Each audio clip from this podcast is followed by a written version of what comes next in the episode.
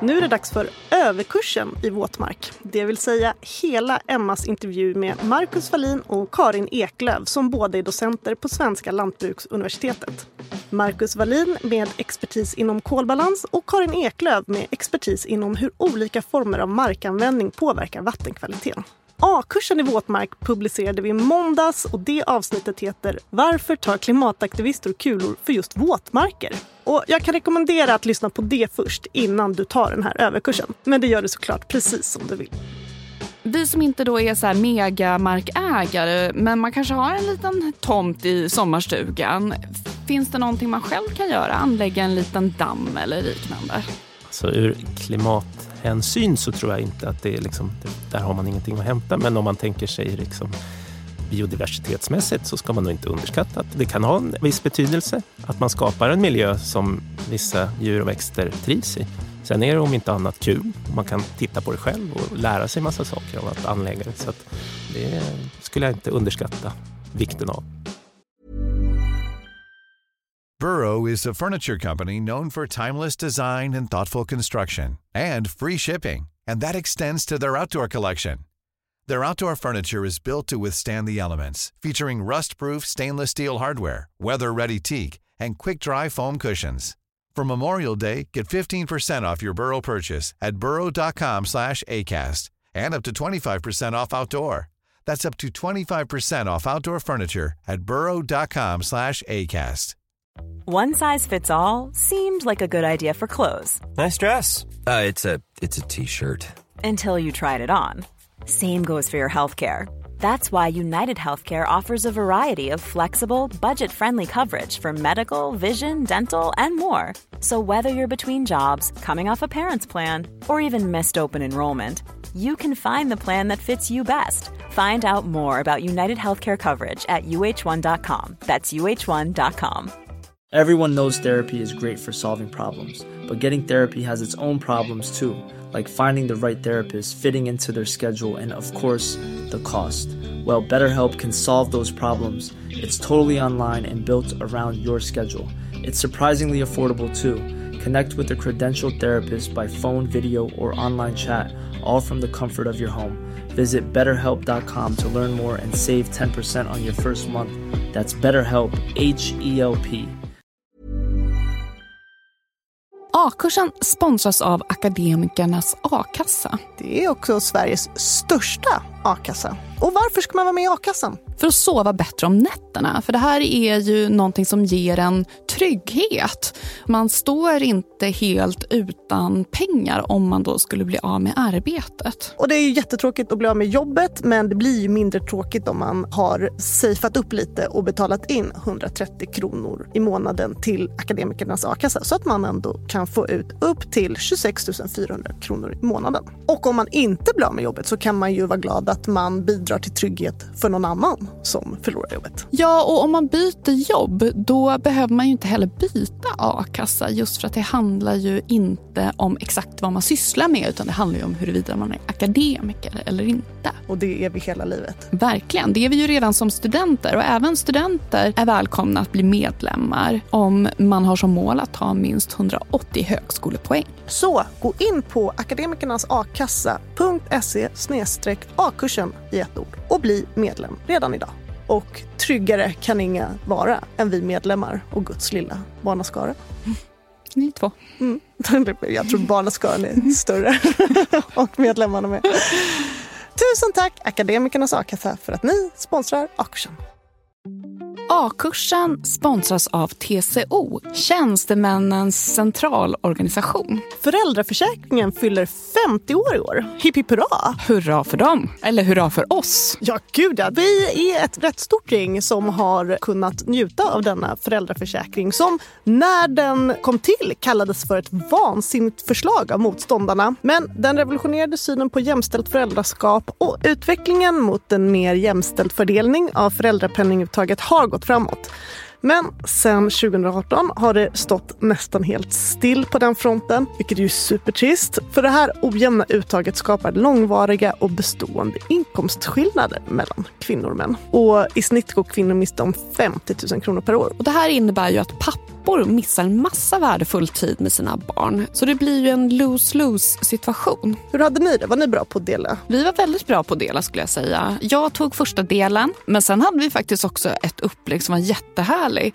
Där vi båda liksom jobbade halvtid och var föräldralediga på halvtid. Sista liksom perioden innan i alla fall vårt andra barn började på förskola. Så dela mera, säger vi, eller hur? Absolut. Och för att fira denna fantastiska 50-årsdag som föräldraförsäkringen firar så har TCO gjort en dokumentärfilm ledd av skådespelaren Emma Molin som i lite härlig historieätaranda berättar om vad som egentligen hänt sedan 1974. Så in och kika på den på TCOs sajt. Tack TCO för att ni sponsrar A-kursen. Jag tänkte att vi ska börja med att definiera våtmark. Finns det en bra definition på det begreppet? Ja, men det man brukar säga är att det är en mark som är permanent eller åtminstone tidvis vattendränkt. Och då menar man att vattenytan den är antingen precis ovanför eller precis under eller precis vid markytan. Och det finns ju massa olika typer av våtmarker också, ska jag sägas. Och de kan delas in på lite olika sätt. Och har man ett kolfokus, vilket man kanske ofta har, ja, men då kan det vara ganska bra att dela in dem i kolinlagrande våtmarker och ej-kolinlagrande våtmarker. Och de här kolinlagrande då, det är de som har lagrat stora mängder kol genom att binda in i torven. Torven är ju så här ej nedbrytbart växtmaterial som inte har brutits ner ordentligt för att det har varit så blött i marken då. Och just huruvida de binder kol eller inte är en fråga som är relevant när det gäller till exempel klimatförändringar och växthusgaser i atmosfären, stämmer det? Ja, precis. Hur stor andel av Sveriges area består av våtmarker? Ja, om man säger just våtmarker så är det kanske lite svårt att avgöra eller säga exakt en siffra. Men om man fokuserar på de här torvinlagrande eller kolinlagrande våtmarkerna som Karin precis nämnde så uppskattar man det till någonstans mellan 15-20% av Sveriges landareal. Så en ganska stor del skulle man väl ändå kunna säga? Absolut, det är en väldigt stor och betydande del av Sveriges landskap. Skiljer det sig jämfört med andra delar av världen? Ja, men det gör det.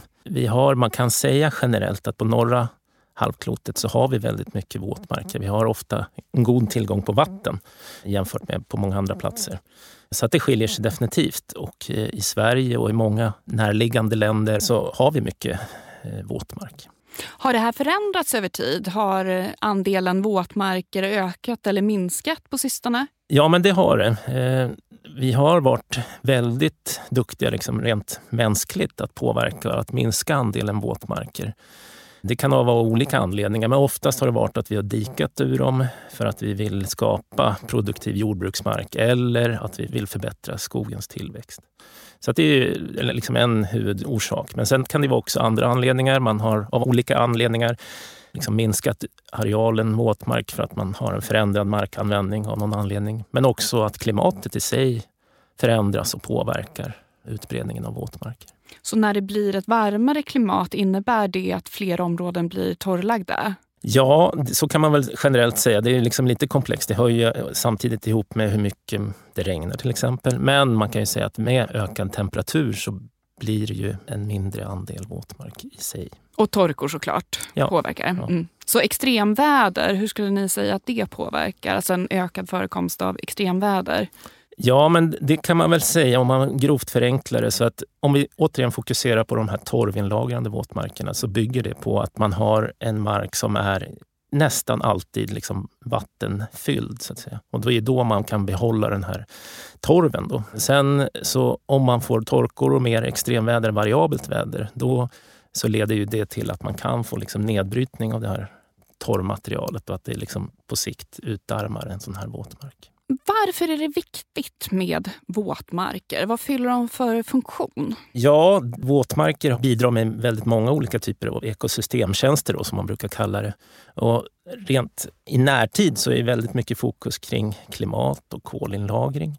Och där är ju återigen de här torvinlagrande våtmarkerna. De håller en jättestora mängder kol. Och det är kol som vi vill att det ska finnas i marken och inte i atmosfären. Sen är ju också våtmarker bidrar ju ofta till en högre biodiversitet som vi lider av att vi liksom utarmar så att de på något sätt kan motverka det. Och en ytterligare anledning är ju att de samtidigt behåller vatten i landskapet. Så med ett förändrat klimat så uppstår ju torka mer frekvent, och de här våtmarkerna, de har då förmågan att behålla vattnet i landskapet. Det är ju någonting som vi eftersträvar. Det här är ju bara en del av olika ekosystemtjänster som man pratar om då ofta kring våtmarker. Och de är ju viktiga just för att de har så många olika funktioner. Så det är viktigt för grundvattennivån också? Ja, där är väl inte helt solklart exakt hur det påverkar grundvattenbildning. Men att hålla vatten i landskapet och att se till att vi i våra ytvattensystem hålls vattenfyllda. Där har de en viktig funktion. Och vi har ju varit inne lite på det just med jordbruk som torrlägger våtmarker. Finns det andra anledningar till att man har torrlagt våtmarker under lång tid? Man har ju dikat ur både i jordbrukslandskapet och i skogslandskapet för att öka produktionen. Dels för att man i jordbruket då till exempel har velat få ny mark att odla på. Men också i skogen till exempel så kan man haft skog som har kanske växt lite sakta för att det har varit ganska blött. Så man velat dränera bort vatten då för att öka tillväxten och öka produktionen. Och vi har ju, i Sverige har vi varit otroligt duktiga, eller vad man ska säga, på att gräva diken. Och det finns beräkningar på SLU som visar att vi har, utav de här mänskligt grävda diken så har vi 1 miljon kilometer diken, vilket är mer då än 25 varv runt jorden. Så jättemycket diken som har grävts. Har det funnits en brist på kunskap? Har man inte riktigt förstått varför det kan vara problematiskt att göra det här? Ja, man kan väl säga att historiskt sett så att den stora utdikningen, den började kanske vid slutet på 1800-talet, början på 1900-talet. Och då var det ju en livsviktig funktion just att man ville åt den här nya marken. Men konsekvenserna av den, det var kanske inte att man såg det vi pratar om idag. Det var ju ingenting man hade på bordet då eller som var aktuellt då, utan det var helt enkelt att man ville förbättra produktionen då. När började man inse då att det var viktigt att bevara våtmarkerna, att inte torrlägga? Ja, vi har väl varit medvetna om det ett tag, men det blev ju väldigt aktuellt och kom upp på ganska högt upp på dagordningen i samband med 2018 års torka. Då blev det även från politiskt håll att man satsade på att vi vill återskapa våtmarker. Och att man började diskutera det på en hög nivå. Det är ganska nyligen. Det är nyligen. Och givetvis har ju diskussioner och vikten av våtmarker, den kunskapen har funnits tidigare också. Men just att det får upp den högt upp på den politiska agendan, det skulle jag vilja säga att det kom då. Och då var det ju ofta med fokus just på vatten. Att det var vattenbrist och det var torka och vi hade en sommar och vår som hade varit onormalt torr. Och det var ju den ursprungsfokuset som fanns. Sen har ju som vi upplever att, i alla fall att fokuset har skiftat lite grann mer åt det här med klimathållet då. Att den kolinbindande funktionen är det mer fokus på idag. Och från akademin då, ni som forskare, hur länge har ni varit medvetna om den här problematiken och vikten av våtmarker? Ja, men det har ju funnits under lång tid och våtmarksforskning har ju drivits under lång tid, och vikten av att våtmarker, eller återigen de här då torrmarker som vi pratar om, att de är duktiga, eller om man ska nu kalla det, eller att de är bra på att lagra in kol över lång tid, det har man ju vetat om under lång tid så att säga. Torvmarker har ju ackumulerat kol eller torv då, under tusentals år, så att det här har man varit medveten om, men att det lyfts till den politiska nivån som det är idag, det är ju relativt ny företeelse. Och jag har hört att våtmarker ibland kallas för naturens njurar. Vad menar man med det? Ja, jag vet inte exakt vad man tänker på med den här liknelsen då, men jag tänker mig att våtmarker är ett väldigt viktigt organ i naturen. Det har ett väldigt rikt växt- och djurliv, och det kan, som vi har sagt och redan, binda in väldigt mycket kol till exempel. Men sen så kan också våtmarker fungera, det kan rena vatten, lite beroende på vilken typ av våtmark. Och här är det viktigt att man håller ordning på våtmark och våtmark. Så, vissa typer av våtmarker då har vi kanske öppna vattenmassor, vi har mycket vegetation. När vattnet kommer in i de här våtmarkerna, om man då stannar vattenmassorna upp, och partiklar, organiskt material och föroreningar och sånt kan falla ner till sedimenten och bindas in i sedimenten, och även näringsämnen som kommer in i våtmarkerna, om de kan tas upp av vegetationen. Är det en sorts filtrering? Ja, det kan man säga. För vattnet som rinner ifrån den här våtmarken, om det kommer ju vara renare ändå än det vattnet som rann in till våtmarken. Men så kan det fungera i en viss typ av våtmark. Men sen så har vi till exempel de här torvmarkerna då, och där ser vi oftast Istället då att vi har brunare vatten nedströms de här torvmarkerna. Brunare vatten, det kan innehålla mer kvicksilver till exempel. Också metylkvicksilver, den här biotillgängliga formen av kvicksilver som kan bildas ut i blötlagda torvmarker. Så att där har vi kanske inte då den här reningsfunktionen som andra typer av våtmarker har. Innebär klimatförändringar att det är särskilt viktigt med våtmarker? Ja, det kan man väl på sätt och vis säga. Man ska ha klart för sig att, som jag har sagt tidigare, att de här torvinlagrande våtmarkerna då, de innehåller ju enorma mängder kol. Och där kan man väl säga att det är otroligt viktigt att vi bibehåller det här kolet lagrat i marken och att vi inte genom alltså att påverkan av ett förändrat klimat eller att människan i sig påverkar och att vi bryter ner de här torvmarkerna och att de liksom börjar avge kol i högre grad än vad de redan gör. Det är ju en central fråga. Sen har man ju också identifierat då att de redan, vad ska man säga, utdikade torvmarkerna bidrar med, man uppskattar att det är ett stort bidrag och för Sveriges räkning så är det ett stort bidrag som avges till atmosfären i form av växthusgaser, framförallt koldioxid och lustgas. Så att i den här diskussionen så utgör ju våtmarker en central eller en viktig del kan man säga. Men man kan liksom särskilja det genom att dels att det är viktigt att bevara de vi redan har, men också att det här med att identifiera att det finns möjligheter att eventuellt liksom restaurera dem och att man återfår en funktion som vi tidigare har haft. Mm. Och hur går det egentligen till när man återställer våtmarker eller restaurerar? Då vill man ju göra det motsatta mot när man grävde de här diken och dränerade marken en gång i tiden. Så då kan man göra på lite olika sätt. Man kan fylla igen dikerna helt och hållet, hela dikesträckorna. Man kan sätta in dikespluggar som stoppar upp vattenmassorna och man kan bygga vallar till exempel. Man kan kombinera det här. Så på något sätt gemensamt för det här är att man vill liksom mota vattnet till att stanna kvar uppe i den här våtmarken då.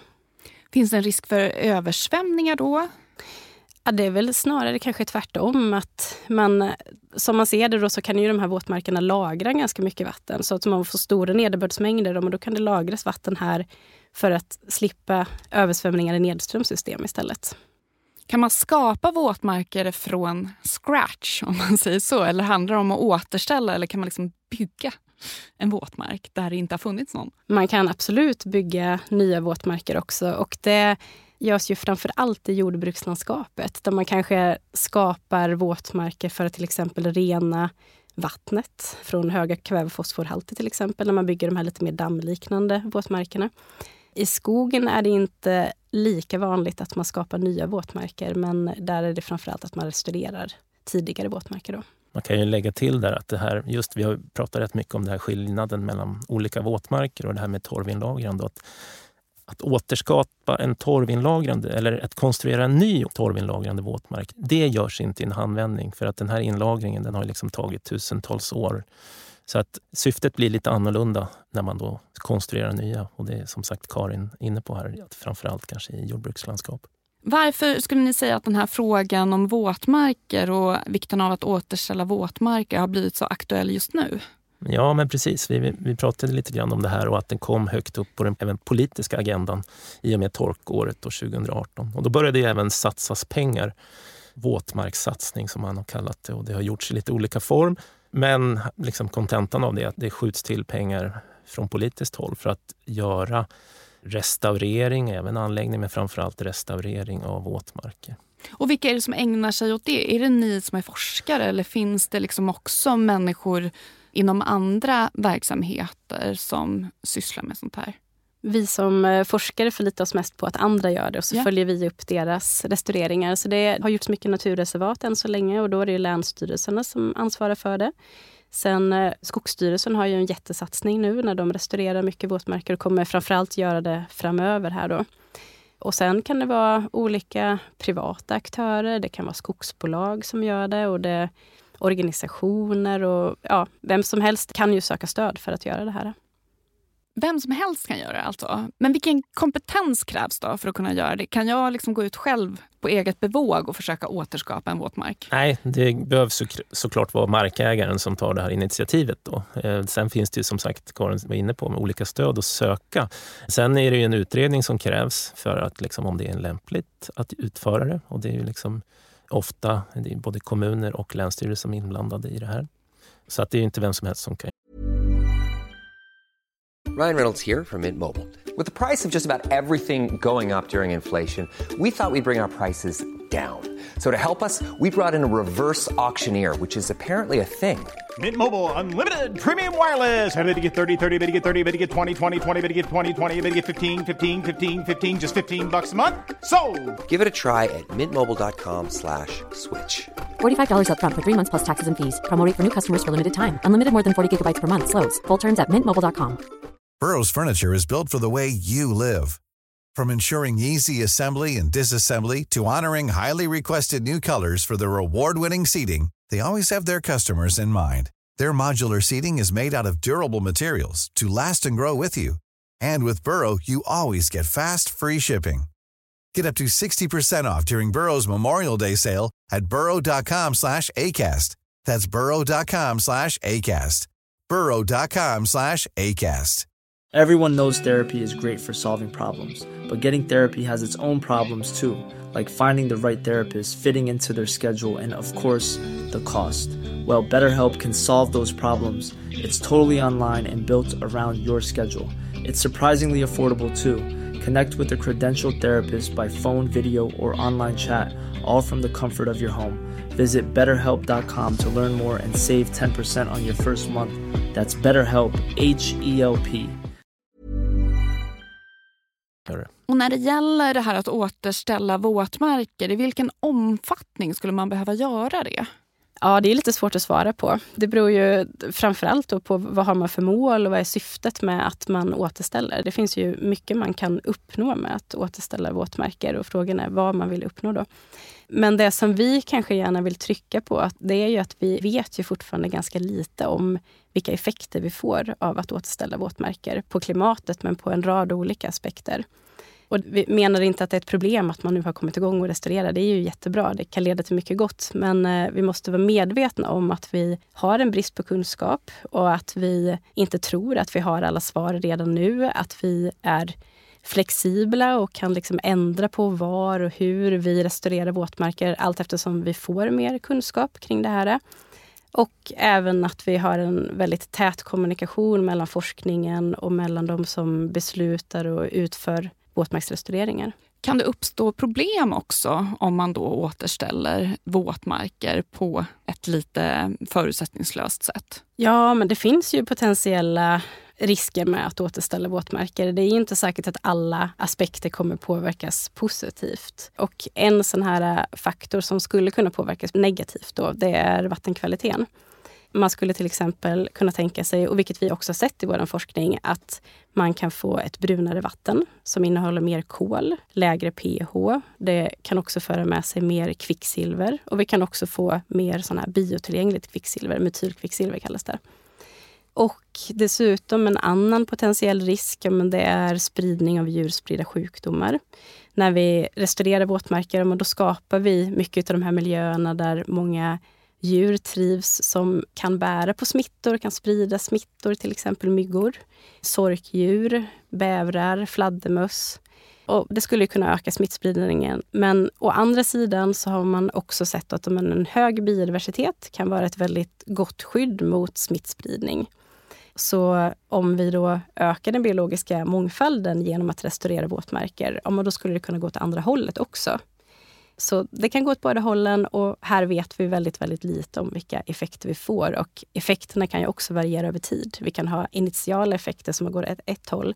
Och sen allt eftersom vi mer och mer börjar likna de här naturliga våtmarksmiljöerna, då kanske vi har andra effekter.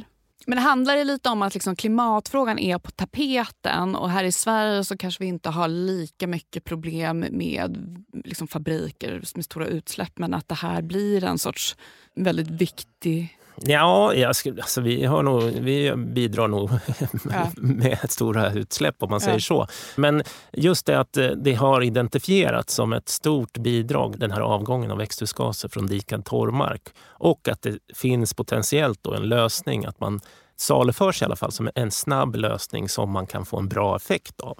Det här är ju det är liksom det vi håller på att titta på i forskningen då, att det behövs mer information för att verkligen förstå vad konsekvenserna blir.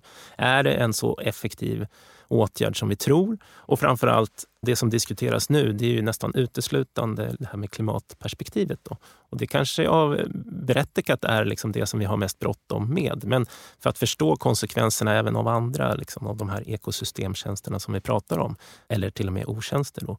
Det är det vi liksom måste förstå så att vi inte gör någonting förhastat. Jag vet inte om jag missuppfattat det när jag läste på, men finns det också en risk för att vätning av våtmarker kan leda till utsläpp av metan? Ja, men det gör det ju. Grundprincipen med att återskapa eller restaurera en våtmark eller en torrmark då, som vi ska fokusera på, det är ju att man höjer grundvattennivån. Och det innebär att man skapar syrefattiga miljöer som gör att det här organiska materialet som då torven utgör inte bryts ned. Liksom. Nedbrytningen, för att den ska gå snabbt så behövs det syre. Och när man skapar de här syrefattiga miljöerna då sänker man nedbrytningshastigheten. Och på så sätt så kan man liksom behålla kolet i marken. Men när man skapar de här syrefattiga miljöerna så ökar man också produktionen av metan. Och metan är ju en växthusgas som är liksom mer effektiv än koldioxid i sin uppvärmande förmåga. Så det gör ju att man liksom, å ena sidan sänker avgången av koldioxid och även lustgas som också man då liksom minskar. Så kan man då på köpet få ökad metanavgång. Och det där är ju liksom en balans som man måste då ta hänsyn till och räkna på huruvida det här liksom utgör en klimatnytta eller om det kan i värsta fall få liksom en negativ effekt. Ni har varit inne på det här att det är skillnad på våtmark och våtmark. Placeringen av våtmarken, är det också någonting som ni tittar på? Är det också någonting som har betydelse för vilken effekt man får av den här restaureringen? Ja, precis. Jo, men det är liksom en jätteviktig frågeställning som vi jobbar med. Var någonstans ska vi placera våtmarkerna? Och även hur ska vi restaurera våtmarkerna? För det är ju inte bara var, utan det är också hur vi gör det. Skapar vi öppna vattenspeglar? Står vegetationen kvar? Hur mycket höjer vi grundvattenytan? Ibland så höjs den bara till markytan. Ibland så får vi blanka vattenspeglar. Och de här olika våtmarkerna, de har ju troligtvis väldigt olika funktioner när det kommer till växthusgasavgång, när det kommer till biodiversitet och hydrologi och så vidare. Men när det gäller placeringen av våtmarker, där har Skogsstyrelsen, de har gjort en kunskapssammanställning och de har kommit fram till att det är framförallt i södra Sverige och i näringsrika marker, om det är där vi får den största positiva klimateffekten om vi restaurerar våtmarker. Hur ser ni då på den här pågående debatten? Tycker ni att man förenklar väldigt mycket? Tycker ni man målar upp den här liksom återställandet av våtmarker som en liksom quick fix när det egentligen inte är det? Ja, jag tycker nog att det oftast ges en förenklad bild. Vad det är vi kan uppnå. Det vet vi inte riktigt om vi ska vara ärliga. Vi är inne på det lite här. Det handlar om var vi gör det och hur vi gör det. Men det finns fortfarande stora kunskapsluckor. Så att när det läggs fram som en väldigt effektiv åtgärd, då är det en väldigt förenklad bild skulle jag säga. Och att det saknas lite i diskussionen. Och att det finns en övertro på vilken effekt det verkligen har. Och att vi samtidigt är så smalsynta så att vi inte ser vilka liksom övriga effekter det kan tänkas få. Karin, håller du med? Ja, men absolut, jag håller med. Jag tycker att det är jätteviktigt också att vi har liksom det här helhetsperspektivet och inte liksom bara snör in på en frågeställning, bara kanske snör in på klimateffekten utav det här, utan liksom ser helheten. Även om vi kanske då tycker att det viktigaste är att vi uppnår liksom en positiv klimateffekt, så måste vi ändå liksom se vilka andra effekter kan vi få utav det här. Vi måste ha liksom den kunskapen för att kunna ta kloka beslut och kunna prioritera, för vi kommer ju behöva prioritera. Vi kommer säkerligen få negativa effekter eller inte lika positiva effekter beroende på var vi placerar dem eller hur vi gör det eller så. En annan aspekt, ni nämnde ju att anledningen till att man har torrlagt våtmark, det är ju för att få mer odlingsbar mark. Finns det en risk också att man plötsligt står och inte har tillräckligt mycket odlingsmark, att det kan finnas den typen av risker också? Nej, om man tittar på Sverige så skulle jag väl inte säga att det är en stor risk. Alltså vi har ungefär kanske någonstans 8-10% odlingsbar mark i Sverige av total landareal. Och det man framförallt identifierar för att restaurera, det är ju inte liksom den produktiva jordbruksmarken. Även om det kanske rent teoretiskt... Det är inget nollsummespel. Nej. Och det, liksom, dikad torrmark som man idag använder som jordbruksmark, den skulle rent teoretiskt kanske kunna vara effektiv för att restaurera om det skulle vara en stor klimatnytta. Men den utgör en väldigt liten del och det är inte den man framförallt kommer rikta in sig på. Vi pratar ju väldigt mycket om våtmarker just nu, men kan ni tycka att det blir lite för mycket fokus på klimataktivisterna och deras tillvägagångssätt? Ja, men det som kanske är väl att det har blivit väldigt förenklat i och med att fokus har hamnat där. Så har man liksom pratat om det här med våtmarksrestaurering på ett ganska förenklat sätt och att komplexiteten i frågan har liksom inte kommit fram då. Så det är väl kanske det då som är lite synd. Kan det finnas en risk också att frågan blir liksom politiserad, så att på något sätt så tappar man fokus på själva frågan utan man väljer vilken sida man ska tillhöra utifrån vad man har för politisk åskådning? Ja, men det finns väl en risk för att det liksom politiseras från olika håll av olika anledningar. Och det är väl därför vi ser att just forskningen har en viktig roll här att liksom sakligt föra fram, utan att ha några förutfattade meningar kring huruvida det är en effektiv åtgärd eller inte. Utan det som krävs här är ju liksom ett faktabaserat underlag som liksom beslut kan utgå från och tas med hjälp av. Kan ni märka att intresset för våtmarker har ökat i takt med de här aktionerna? Ja, men det har det säkert gjort. Det är lite svårt att säga liksom hur mycket det har bidragit till intresset, men det har det säkert gjort. Sen tror jag också att intresset har ökat på grund av att man har pratat om det ganska mycket politiskt sett. Och det har liksom båda blocken då inom politiken har liksom lagt fram det här som en åtgärd som man vill satsa på. Och de har ju varit ganska benägna om att prata om det också. Så att det är väl också något som kanske har bidragit till intresset, kan jag tänka mig.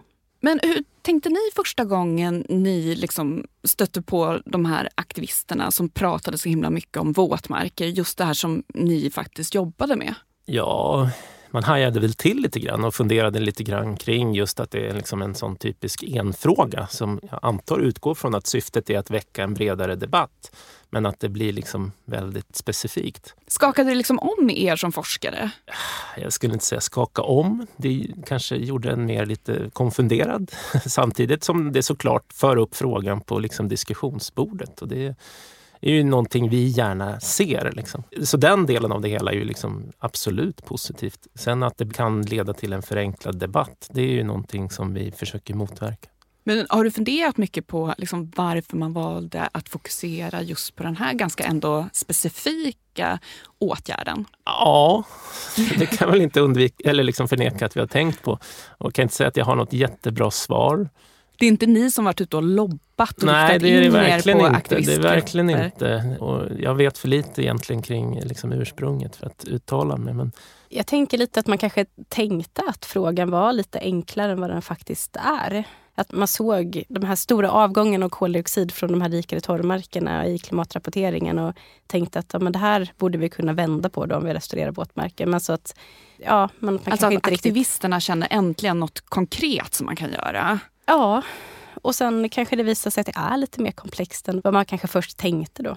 Man kan ju också tänka sig att man kan tycka att det är ganska okontroversiellt att restaurera våtmarker. Liksom att det är en åtgärd som inte kräver att människan ställer om sina levnadsvanor. Och att det då är en åtgärd som ligger liksom lite närmare till hands mot att till exempel att vi ska halvera våra utsläpp från personbilstrafik till exempel. Just att det var så mycket fokus på kanske enskilda individers ansvar, och här blir det någonting där man kan lägga liksom ansvaret på beslutsfattare mer. Ja, men lite så kan man tänka sig också. Nu sitter vi ju liksom bara fantiserar lite här och liksom, men det har lett till lite tankeverksamhet och jag kan inte säga att jag liksom hittat, vi borde kanske prata mer med att försöka förstå bakgrunden. Har ni blivit uppvaktade av aktivister som på något sätt vill använda er lite som frontfigurer?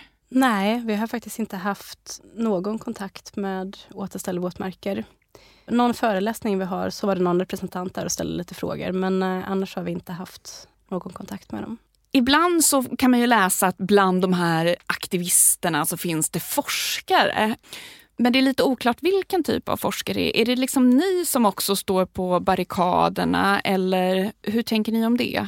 Alltså det kan man väl säga så här att forskare är ju inget homogent släkte. Det finns ju väldigt många som har olika åsikter och baserar det på olika liksom, kunskapsbakgrund. Så att det är inte jag eller vi kanske. Men det är klart att det finns forskare som har olika åsikter kring ämnet och som också framför dem på olika sätt. Men det kan ju också vara forskare, det står ju sällan vad de forskar i. Så det kan ju vara forskare inom något helt annat ämne också. Ni som är forskare på just våtmarker, eran syn skiljer sig ändå lite jämfört med de här aktivisterna, om jag har förstått det hela rätt. Jag skulle inte säga att den behöver skilja sig, men jag skulle kanske säga att vi vill att bilden ska vara mer nyanserad än hur de framställer den. Så att förhoppningsvis har vi en mer nyanserad bild kanske. Ja, att den ska vara liksom, baseras utan någon slags politisering eller liksom förutfattad menande. Det ska vara baseras på så bra kunskapsunderlag som möjligt, och det är ju liksom viktigt. Och om ni då skulle kunna bestämma vad som skulle stå på de här aktivisternas plakat i liksom livesända mellofinalen, skulle det vara liksom mer forskning behövs eller mer kunskap om våtmarker? Jag kan å ena sidan förstå varför man har en sån ensaksfråga som det som man framför. Den får ju ganska mycket uppmärksamhet per definition av den anledningen. Den kanske skulle inte få lika stora liksom, uppmärksamhet om det skulle stå rädda klimatet eller någonting åt det hållet. Huruvida det sen driver debatten till att det är mer en ensaksfråga och att det framförs som en mirakellösning, det är ju det som vi är kritiska till. Folk skulle nog inte uppfatta det som så intressant om det stod mer forskning om våtmarker. Att det upprör leder ju till att det blir en diskussion, så det syftet så är det ju bra. Men liksom, att det därifrån leder till en debatt som blir smal, det är ju där man tappar sig någonstans på vägen. Tack Marcus Wallin och Karin Eklöf för att ni ville gästa vår podd, och tack för att just du har lyssnat. Det här avsnittet spelades in på Beppo, och nästa vecka är Emma Frans och jag, Klara Wallin, tillbaka med en ny A-kurs och överkurs i ett aktuellt ämne. Vi hörs då, hoppas jag. Hej då!